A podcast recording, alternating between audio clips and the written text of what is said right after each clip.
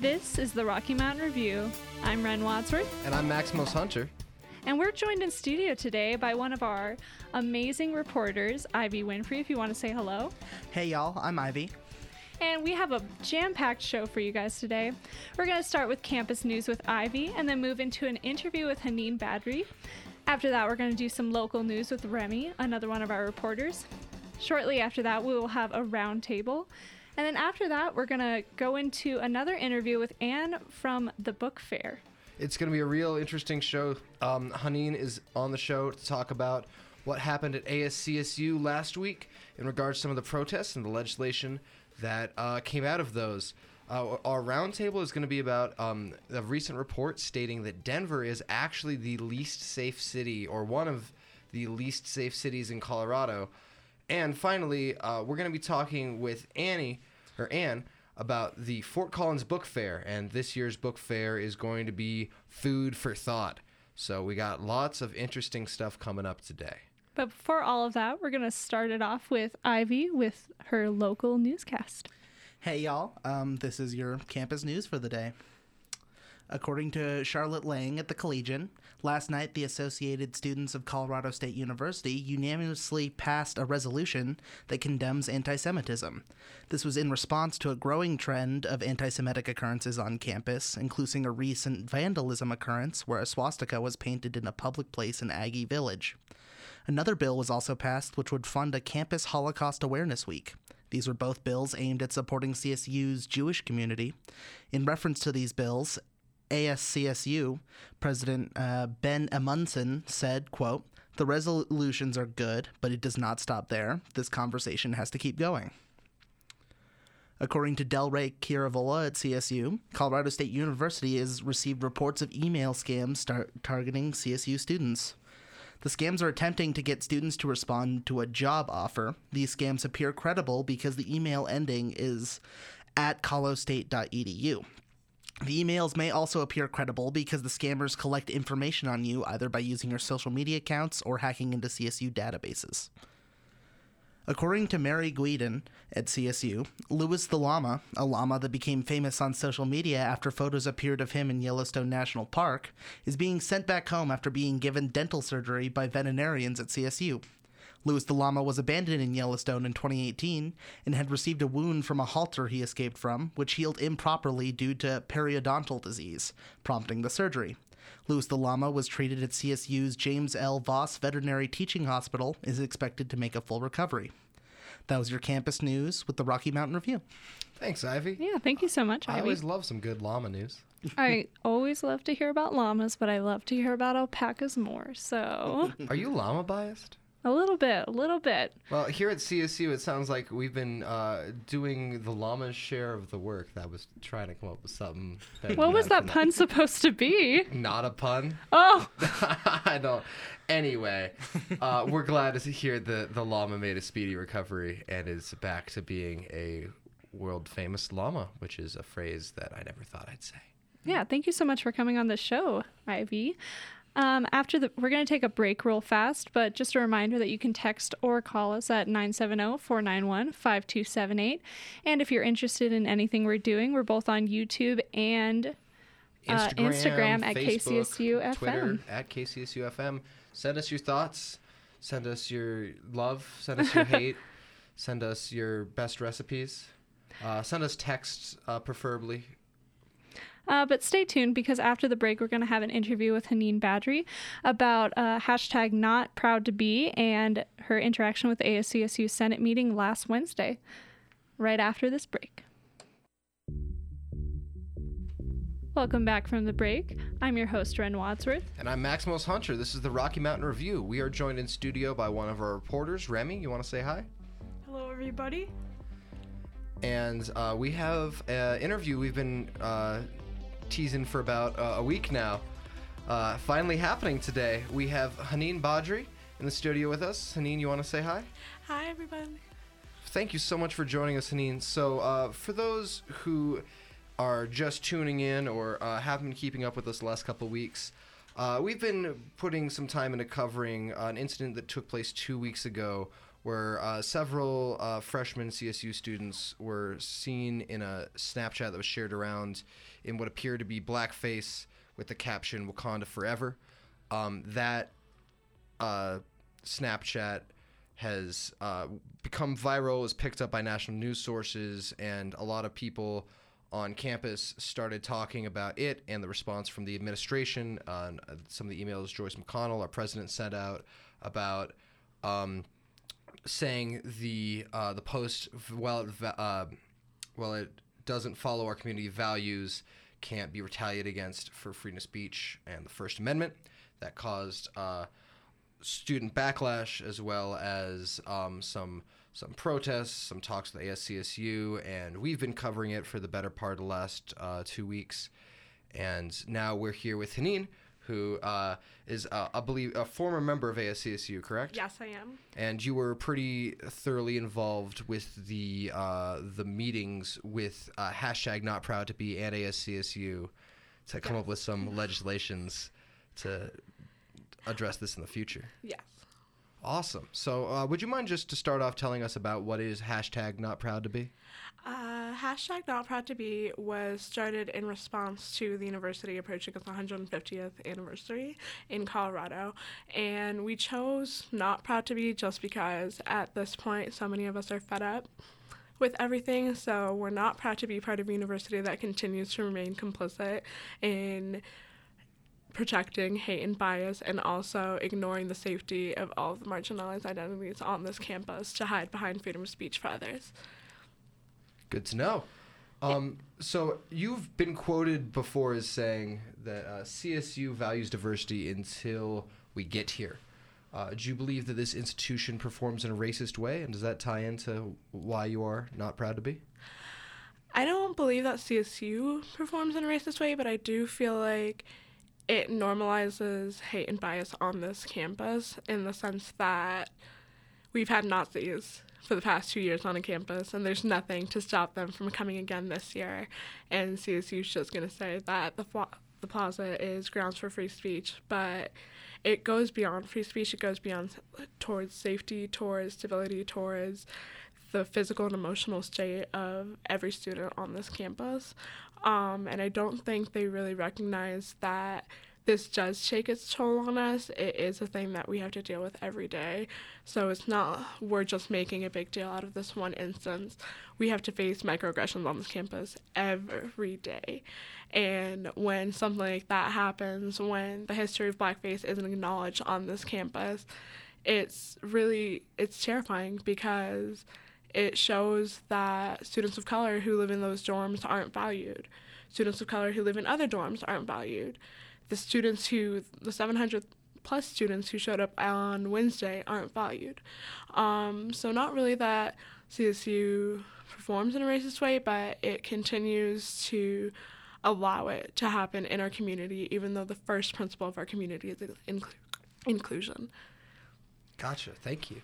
And then, would you be willing to describe your interaction with ASCSU last week, being that you were there, and some of the other students' interactions as well? Uh, yeah, so it was really amazing to see that 700 plus students, people, students from Pueblo, students from Denver, Greeley, Boulder, showed up and showed support for us and showed that they care for us more than the university did in the past four years that I've been here. And mainly what was really great about Wednesday is that they did hold like they did hold gallery discussion for three hours just so that everyone could be heard and everyone could tell like their own stories and their own experiences on this campus whether it be from a student a faculty or someone who has helped bring students to csu but on wednesday there were two resolutions passed one was written by the WGAC back and El Centro senator, and then another one was written by another senator. And both of them were aiming to condemn the blackface incident that happened on campus, just because specifically our student code of conduct states harassment through any means of communication. And I consider social media means of communication. I consider it the biggest means of communication. And if you're going to post something like that, you need to stop and think no matter what your like your intention was this is wrong So, what, what can you tell us about the details of these two pieces of legislation? What do they specifically say? Well, the first one that was written by the SPS senators was focused solely on what the university constitution states and the student bo- uh, book of conduct and ACSU's constitution as well. And mainly it was just that that specific quote where harassment through any means of communication towards any race, religion, and just stating that if this is what's in our student code of conduct and social media is a form of communication, and blackface is harassment, whether people want to accept that or not, it is harassment because at the end of the day we can't watch wash our blackness off. It's not Wakanda Forever. It's not a sign for brotherhood. It's harassment, and the history that it carries is really violent towards any black person on this campus. Um, but mainly just getting ASCSU to acknowledge that we are your constituents and we know this is wrong. You know this is wrong. The university knows this is wrong, even though they won't say that. So, will you listen to your constituents, the people who put you in power, and vote for the things that we want to see happen? Wonderful. Um, and would you mind uh, just telling us what role you play in uh, hashtag Not Proud to Be and what role you were playing on Wednesday? I did well. Um, the actual student mobilization was led by a student over at Greeley who reached out to the back senator, I believe, and they started just posting it all over social media. And once that picked up together, um, Janae, Marcella, Mikola, and just and myself decided that we should meet just to like be able to actually organize and like have like a group of core people here to like continue the work that needs to be done just because it's not really just about this it's about moving forward it's about getting CSU to rectify mistakes that it's made in the past as well So, students and members of uh, hashtag Not Proud to Be went on stage during Joyce McConnell's fall address, her first fall address, um, and kind of put a piece of paper on the stage, if I'm correct, right? yes so Um, what did the piece of paper say? Yeah. So on the front side, it was a big hashtag not proud to be. And then on the back, we had our statement, our purpose statement, and the ask that we had for that Thursday. So that this was a silent protest, that we aren't going to disrupt President McConnell during her address, and just to sh- show up and be there and show them our presence, really. And what was uh, President McConnell's reaction to this pro- not protest, but um, Well, she acknowledged us and we were received with a round of applause, but none of us really wanted a, round of applause. We didn't need that. What we needed was change.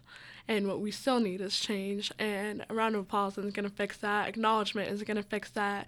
Words, and even though her emails are getting better in addressing topics like this, they aren't going to fix that until we see the change that's ena- enacted on campus, like initiatives to prevent this from happening to dorms again, like having student conflict resolution mediate things like this in dorms, or diversity training throughout like the university, which should already be a thing.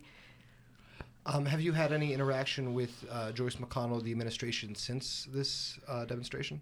Not yet. No. Um, but I do hope we do. I do hope we'll be able to sit down and figure out new ways that we can all make CSU better, that are probable, doable, and can be put in place soon. Absolutely. Um, And- are you? oh. go ahead. I just wanted um, a little bit of clarification because some students are calling um, not proud to be a protest. Some students are calling it a movement. I just wanted to kind of get your opinion on what you were defining this as. Uh, I would say we're a group, just because before the silent protest at the address, we before and after we congregated to just meet and like talk about like what we want, talk about like what we're here for, what we're standing for, and it was nice to see about over a hundred students who walked with us down that oval and walked with us to the address and stayed afterwards to hear what we had to say and what we wanted to get out of it. So it is a group. Um, we do have an Instagram at not proud to be and an email at nptb.csu at gmail. Um, yeah, so follow us. I've email seen- us your stories. I've seen the Instagram. Uh, you post uh, information about future events on the Instagram, correct? Yes. Wonderful. Um, I so we're gonna wrap this up, but we just have a couple last questions. So with everything that your group has been doing in the last two weeks, are you satisfied with the results and the outcome? Are you satisfied with the reaction you're getting from people, or do you think there could be more? I think all of us were definitely really surprised, but very satisfied at the turnout that we've been getting just because going through like countless like bias incidents events it really does feel isolating to like someone on campus to not have a community but seeing all the people that showed up regardless of race regardless of like what ide- other identities they may hold um, it was really empowering to see like this is what csu is and this is who csu should be And I think going off of that is a great starting point for this next question, which is what is the next step after this?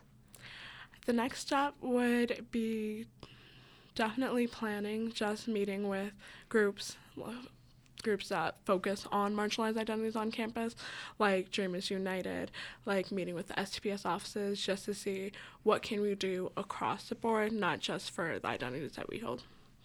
Wonderful. And that was our last question, but I'm gonna I'm gonna give you one more uh, just before we go on our break here. And thank you so much for coming in, Thank Haneen. It's been awesome to talk to you. Um, I, I am curious though if you had uh, a message and uh, a message from hashtag Not Proud to Be for the CSU community that listens. Uh, what would you like to say to them? Mainly that we're here. We aren't going to be ignored on this campus anymore. We do have demands that will be enacted and that we aren't going anywhere for the near future. Thank you so much, Haneen. We are going to be right back after the break with a newscast from our reporter, Remy. So stay tuned. Welcome back to the Rocky Mountain Review. I'm your host, Ren Wadsworth. And I'm Maximus Hunter. We are joined in studio by two of our reporters. You want to introduce yourselves? My name is Remy Kelbel. Uh, my name is Ivy Winfrey. Thank you so much for joining us today, y'all. We uh, brought both of our reporters back because we wanted their input on our roundtable, which is about how, uh, in the safest Colorado cities list, Denver was portrayed close to last. Number 54 out of uh, 63 or something along those lines. Yeah, It's um, not looking good. yeah. Denver was portrayed, according to this article, as just just a terrible place to live, essentially. Um, Well, and and this, this comes is- from Westworld, by the way, uh, written by Westword. Sorry. Westworld is that TV show Yes. the, uh, the clones and stuff. So it's uh, brought by Westword, and Michael Roberts wrote this article. Um, and this it is worth noting that this is just Colorado cities, and the first, the first few cities. I mean, the, the second safest city is Louisville, which has a decent population, about twenty thousand.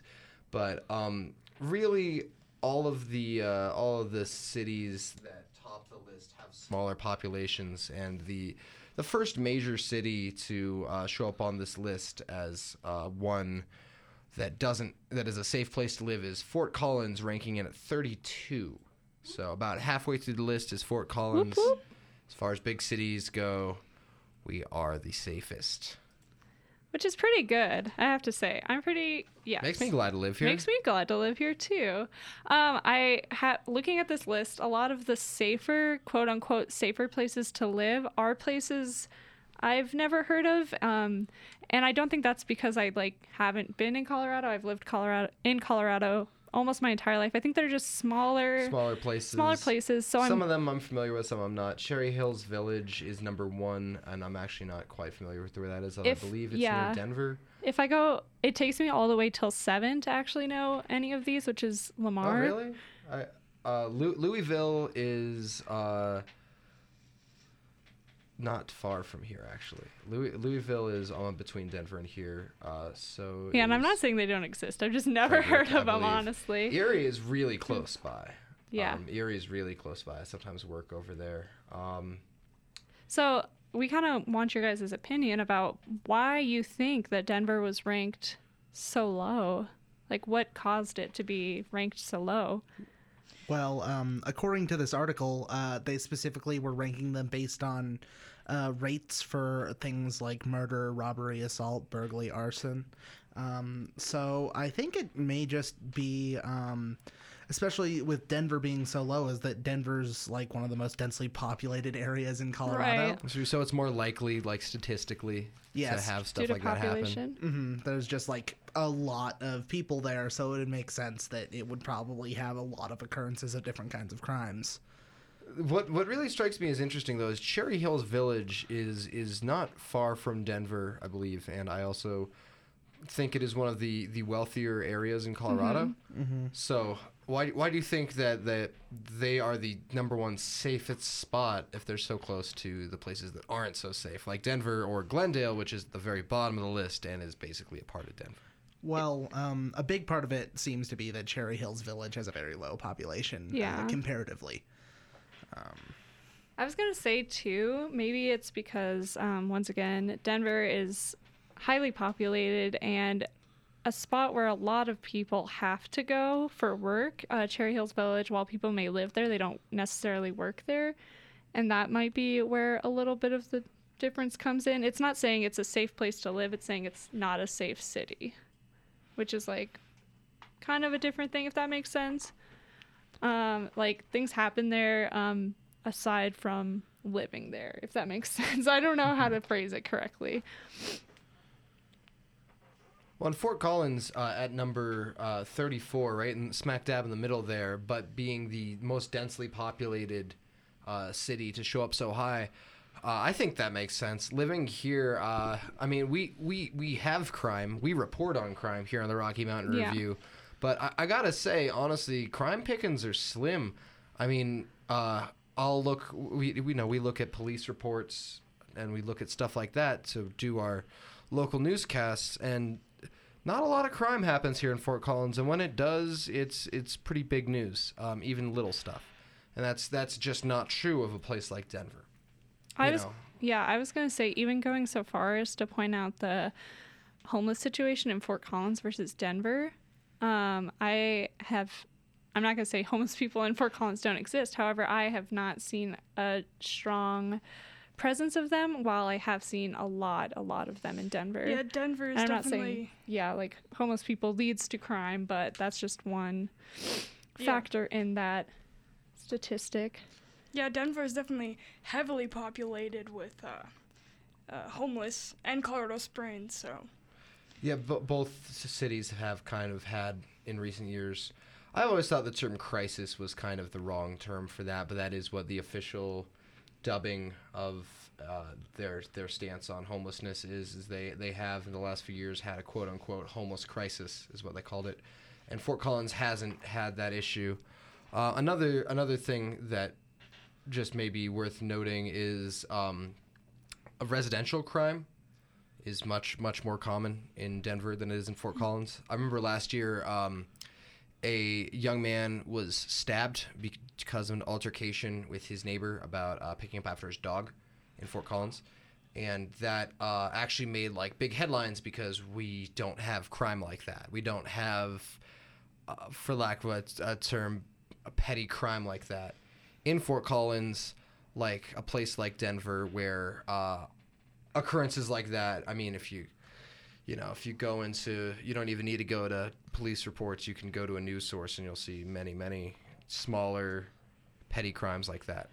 We just, we just don't have that problem. And part of that is we have a really great community here. I think we really, I mean, it may seem corny or cliche, but I think the fact that we really push community and being a good neighbor, and that we really, uh, I think, work as a community together in Fort Collins prevents some of that crime. I think because uh, people are, you know, focused on good neighborly values. We don't have smaller neighborhood crimes as much. It's also um, important to mention that like another contributing factor to uh, crime rates uh, is also par- poverty. Um, and so, in more affluent cities, I would expect that you would get um, less overall of these specific crimes, um, especially considering uh, robbery is a big one. Obviously, uh, you probably aren't trying to steal from somebody if you already are pretty well off on yourself. Um, so, um, I think you could probably draw a correlation between uh, poverty rates in these cities and uh, their amount of like uh, dangerous crime rates. Absolutely. Yeah. And I wanted to ask a question. Um, have has everybody in the room been to Denver at least once? Yes. Yeah, Grew up I, there. I Yeah. uh, work in Denver all the time over the summer. I just wanted to see, like, kind of gauge the room. Like, have you guys felt unsafe in Denver when you've gone? Absolutely. Yeah. I mean, I, I grew up there. It's not that like Denver as a whole is unsafe. Uh, I think there are just certain places, certain scenarios every now and then where it'll be like, you know, because I think Denver, you know, is, overall feels pretty safe, but then, you know, it'll be. You take a wrong turn. turn. take a wrong Yeah. turn downtown, and Yeah. it's 10 o'clock at night, and suddenly you're like, oh, you know, I don't know where I am. And it, I think Denver can feel a little unsafe from time to time when you hear about stuff. right. Yeah, i I've think been, the uh, homeless oh. population definitely plays into that. So Um, I've been on a bus in Denver before, and uh, as we were, we got off the bus and we were waiting to get on the next bus. Um, a knife fight broke out like in the middle of the day, right next to us. No way. Yeah. Um, I don't remember all the specific details because I was trying to get on the next bus and avoid the knife fight, but You're um, telling me you weren't trying to just get get in there? oh, definitely not. Room for one more? Well, thank you everyone for sharing your opinions and your thoughts on this one. Um, we're gonna end that one there, but, But before we do, Yes. if uh, we wanted to get your opinion on if you've ever felt unsafe in both Denver and Fort Collins, kind of your experiences with that, uh, and text us at 970-491-5278, and also give us your opinion on why you think Denver was ranked so low and why Fort Collins is holding it up in the middle. once again, that's 970-491-5278 or KCSU. But it's time for our local news with Remy. Uh, take it away, Remy. Here we go. All right, so I got your news here. So, the CSU Homecoming 5K is the 39th annual race starting at CSU's Oval at Saturday, October 5th at 7:30 a.m. Registration is now open and it is $30. So usually this race is held on the Saturday of homecoming week. But due to CSU playing San Diego at 8 p.m. on October 5th, the race is going to be held on Saturday with an earlier start time. So not only will it start earlier, but the long held CSU race, being a homecoming tradition, is actually a fundraiser for CSU's cancer program, which provides physical exercise for cancer survivors. So I thought that was very interesting. That is. Yeah, and then the CSU uh, opening Arkansas Valley campus. So they're celebrating their new Arkansas Valley campus, which is located in Rocky Ford, Colorado. Uh, due to CSU being a great agric- agricultural school, the new campus provides studies in crop production and testing through the CSU Veterinary Diagnostic Laboratory. It supplies autopsy capabilities for large and small animals, and this new campus will allow for further research and play a big role in the agricultural community at CSU. Okay, my last one. So, I thought this one was really interesting actually. So, students gather forest data in Yellowstone National Park. So, in August, a group of Colorado University staff and students gathered data at more than 30 sites with Colorado State Forest Service inventory and analysis staff, volunteers, and U.S. Forest Service employees. They explored the country's oldest national parks for two weeks, and they did this to monitor the health of forests on public and private lands. The team took uh, horses, uh, they backpacked for 60 miles, and others motorboated to get data on how the forest changed over time. So uh, they traveled through Yellowstone in big groups to ward off grizzly bears because they are grizzly bears are not as inclined to attack in uh, bigger groups. So students learned beforehand. They learned uh, bear training for safety precautions in case they were attacked during this time. Hopefully not. That's not really good. Uh, the forest inventory and analysis staff study how forests change over time and look at how the health, condition, and growth of the nation's forests um, benefit the uh, parks. And so, being a part of this crew is a wonderful opportunity for students to learn a little more about their uh, the national forest around here. Awesome. Thank you so much, Remy. Um, just to clarify, you said that was uh, CSU students. Yes, correct? yes, it was. Awesome. Wow. That's so cool to hear that uh, students from Colorado State are Yeah. doing such cool, uh, environmentally friendly things like that. I wonder what it what is involved in bear training. I Yeah, kind sounds I want to cool. know. You at least have to give up one or two fingers. yeah. Put your hand in a bear trap. All right, we're going to take a break, but when we come back, we're going to be back with Anne from the Fort Collins Book Festival. We'll be right back.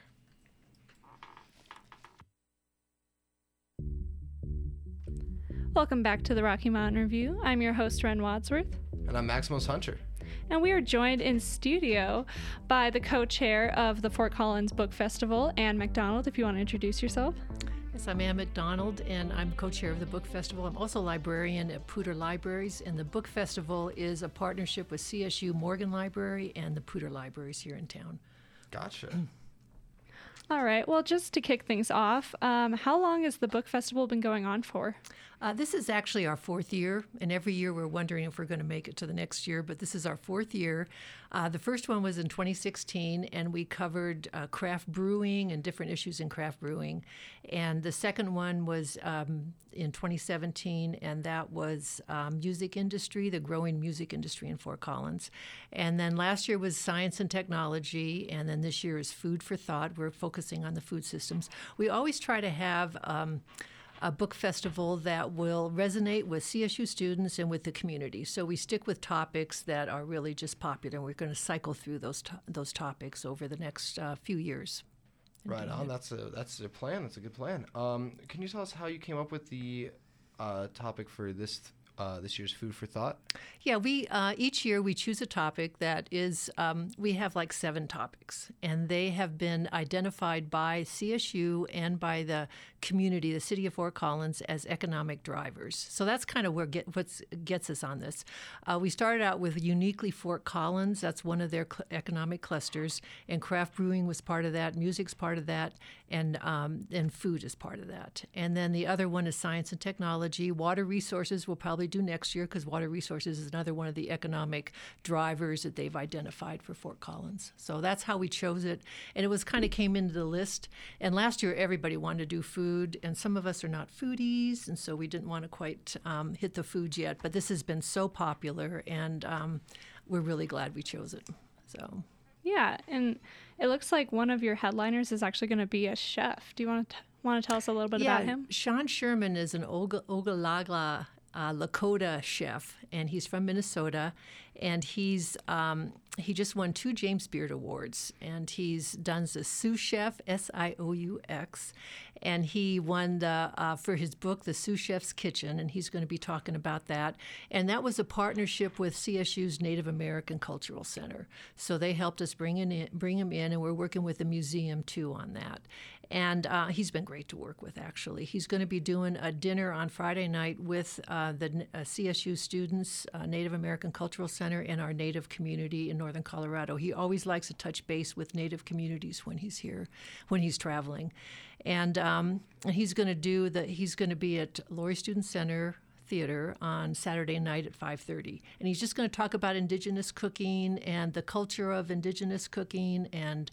um, his own experience in growing it. So um, he's we just really feel so lucky we got him because uh, he just we got him before he won the two James Beard awards. And he won his book won the James Beard award and then he got um, he got the James Beard award for leadership in culinary uh, arts. So uh, we felt really lucky about that.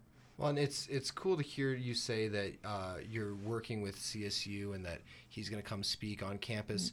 Uh, can you tell us a little bit about how you work with CSU and with our library here to how you synthesize that into the book festival? Yeah, that's a good question. Uh, we do work closely with CSU from the beginning, and I used to work with CSU. So I, mean, I used to work at CSU, so I have a lot of connections at the library. But the uh, library, uh, CSU Library and Poudre Libraries has always had an author um, series. So every quarter they bring in top authors like Bill Bryson, and I, I can't think of them all right now, but they bring in some really top authors. And so that was already set in motion. And then when we started talking about a book festival and expanding that and getting more um, attention on books and literature and writing, we decided to uh, do this book festival. And we really decided together. It was both libraries that decided to go ahead. So we've been together the whole time. And then we lean on the CSU. Um, the CSU English department because we have half industry writers every year and we have half prose and poetry. So we lean on um, CSU uh, English department to really find us those poets and those prose writers that are very literary and they have something to do with our topic, not perfectly, but they are able to slide into our topic in some way. So we've always been able to work with them. And then this year, and then for the craft brewing, we just worked with a fermentation department here on campus and we were able to bring in, they just opened their new lab, so we were able to bring in uh, John Hickenlooper, who was governor at that time, and he had his oh, he's book. a big fermentation guy. And yeah. and he they got a, he got a tour of the lab, and he did a great thing at, at up at Bas Bleu Theater. So um, we felt really lucky about that. That's so interesting. Well, Yeah. I'm, uh, I'm actually an English department person, so Oh, you makes me, are? makes me Oh. wish I wrote more about food. yeah.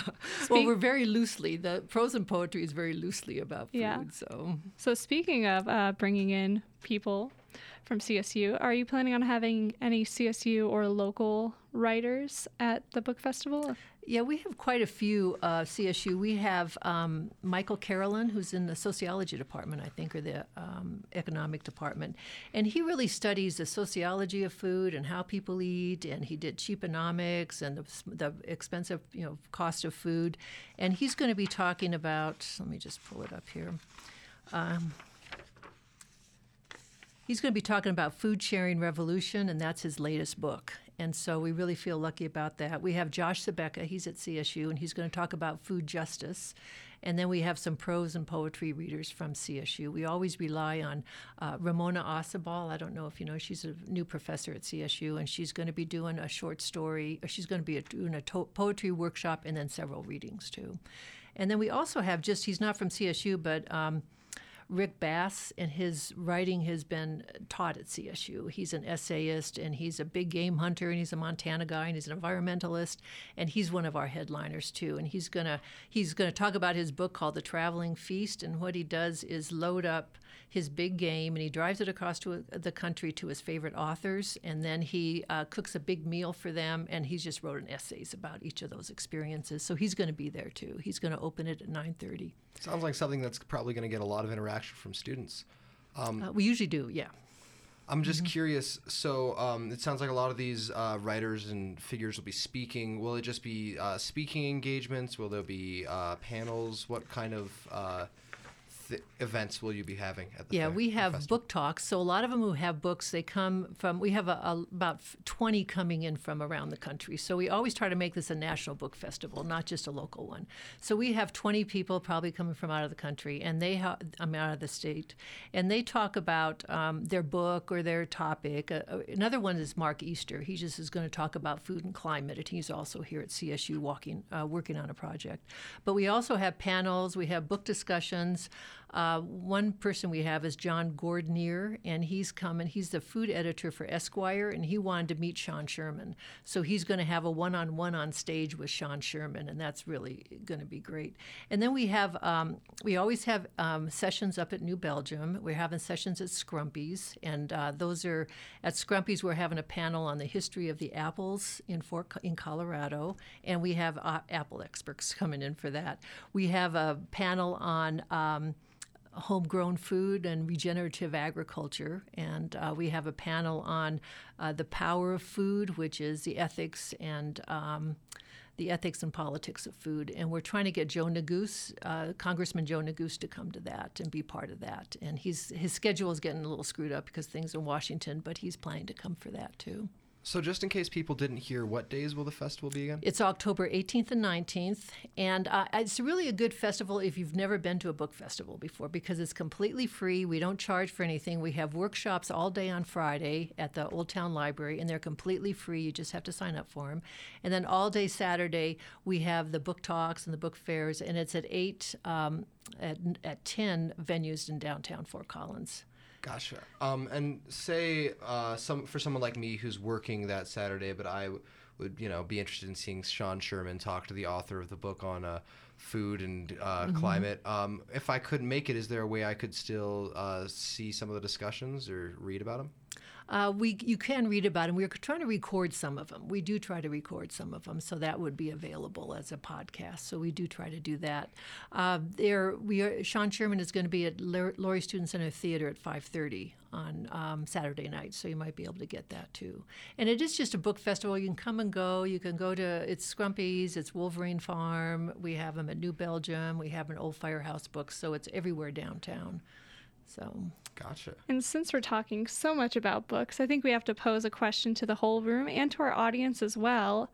What is your guys' favorite books? Max? Oh, okay. I'm going first. Yep. Um, let's see. Right good, I now, can think about it. Yeah, I give y'all some time. Uh, right now, okay, so this is, I think this would have to be my favorite book. So, uh, everyone in the room knows who J.K. Rowling, who wrote Harry Potter, is, right? Yes. So, J.K. Rowling, uh, since Harry Potter, has started another series of books called the Cormoran Strike books. Those are great. Fantastic. Those are really good. Um, they're written under the pseudonym uh, Robert Galbraith, and uh, they're about this uh, grizzled detective veteran Cormoran Strike and his uh, assistant Robin. And it's much darker and more intense than Harry Potter, but it's it's just some of the most gripping uh, thriller mystery writing I've read in a little while, and I really enjoy those. Yeah, that's really a good one. Uh, I, I I gotta say, I just reread it, and it's Graham Greene's *The Quiet American*, and it's about uh, Vietnam before the Americans moved into it, and the French were still there. It is a fantastic, and the writing is fantastic. And I usually read when I'm I'm a writer too, and when I try to get a new idea, a new way of writing, I always go back and read Graham Greene and *Quiet American*, and uh, *The Comedians* is another great. Um, uh, Graham Greene story too. So I always go to Graham Greene when I am looking for something to read. I'll have to check out Quite American. I've re- uh, heard of the comedians, but yeah, the comedians is great too. Yeah, it's a, a just a well written book. If you are a writer, it's a good way to see how he approaches characters too. I try my best. How about you, Remy? You know, I'm a huge Stephen King fan. Ooh, nice. I love him. Can you narrow it down to just one? Just, I see, Uh-oh. I can't. I can't do that. There's no way. I do love The Shining. The Yeah. Shining The- is just a classic. The book of The Shining is so different than the movie. is different. For those listening who don't know, the book of The Shining is uh, wildly different and should definitely be checked out if you uh, like Right. the movie. yes. Are you excited for Doctor Sleep? Oh yes, so ready, so ready. Um, but I do love. I don't know if you've read any of Paula Hawkins' books. It's kind of a thriller, but she writes The Girl on the Train. That was good. I read it's that. a really good book. yeah, Heard that was I really really, like good. it. That was better than Gone Girl. I thought Yes, that was yes, really a good yes. book. Yeah, Gone Girl was a lot of shock value. yeah it did. What about you, Ren? Uh, my favorite book used to be kind of more of an indie book, but it's gotten a lot of popularity lately, and I really love The Little Prince. Oh yeah. I can never pronounce his full name, but it's a it was originally a French book, and it just talks about Petit Prince. yeah, uh, it just talks about some of the beauty and heartaches of growing up, and it just meant a lot to me as I was transitioning into college and high school, and it's still been one of those books that I go back on and I say, wow, like that really changed my classic. life. Yeah. Right on. Well, thank you for coming in Oh, so much. thank you for having me. I just appreciate your letting us come in and talk about this. And I, like I said, if it's a, if you've never been to a book festival, this is a way to start. It doesn't cost you anything, and you can go to workshops and you can just enjoy a regular book festival. So Awesome. Well, it's been great meeting you. Uh, we're going to take a very quick break, but we're going to come back with our weather and thank yous and finish out the show. So uh, catch us in a couple minutes. Welcome back to the Rocky Mountain Review. I'm your host, Ren Wadsworth. And I'm Maximus Hunter. Uh, we just heard from Anne MacDonald about the book festival taking place in Fort Collins on October 18th. Um, and we're going to wrap up our show, but we wanted to have a little fun before we go. Of so, course. Of course. We're going to do all of our fun segments at the very end. Uh, starting with our national days for today. Ren, if you want to kick that one off. I do.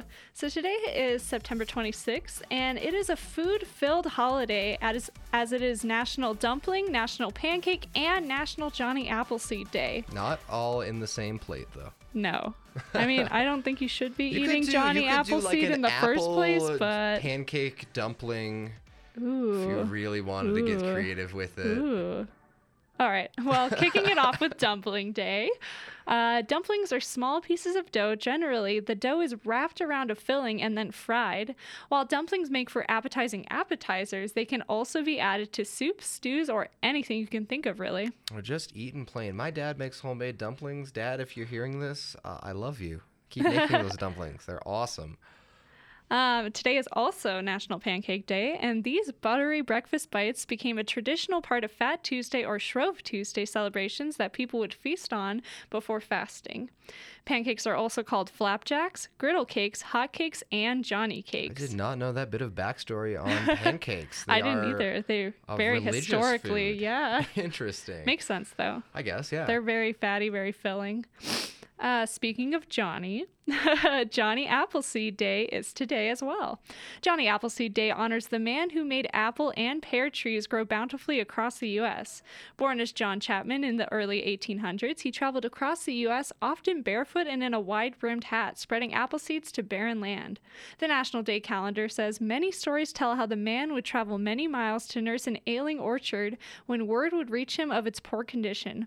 While bringing the trees back to health, his chief endeavor, endeavor the orchard man dispersed his wisdom, care, and kindness.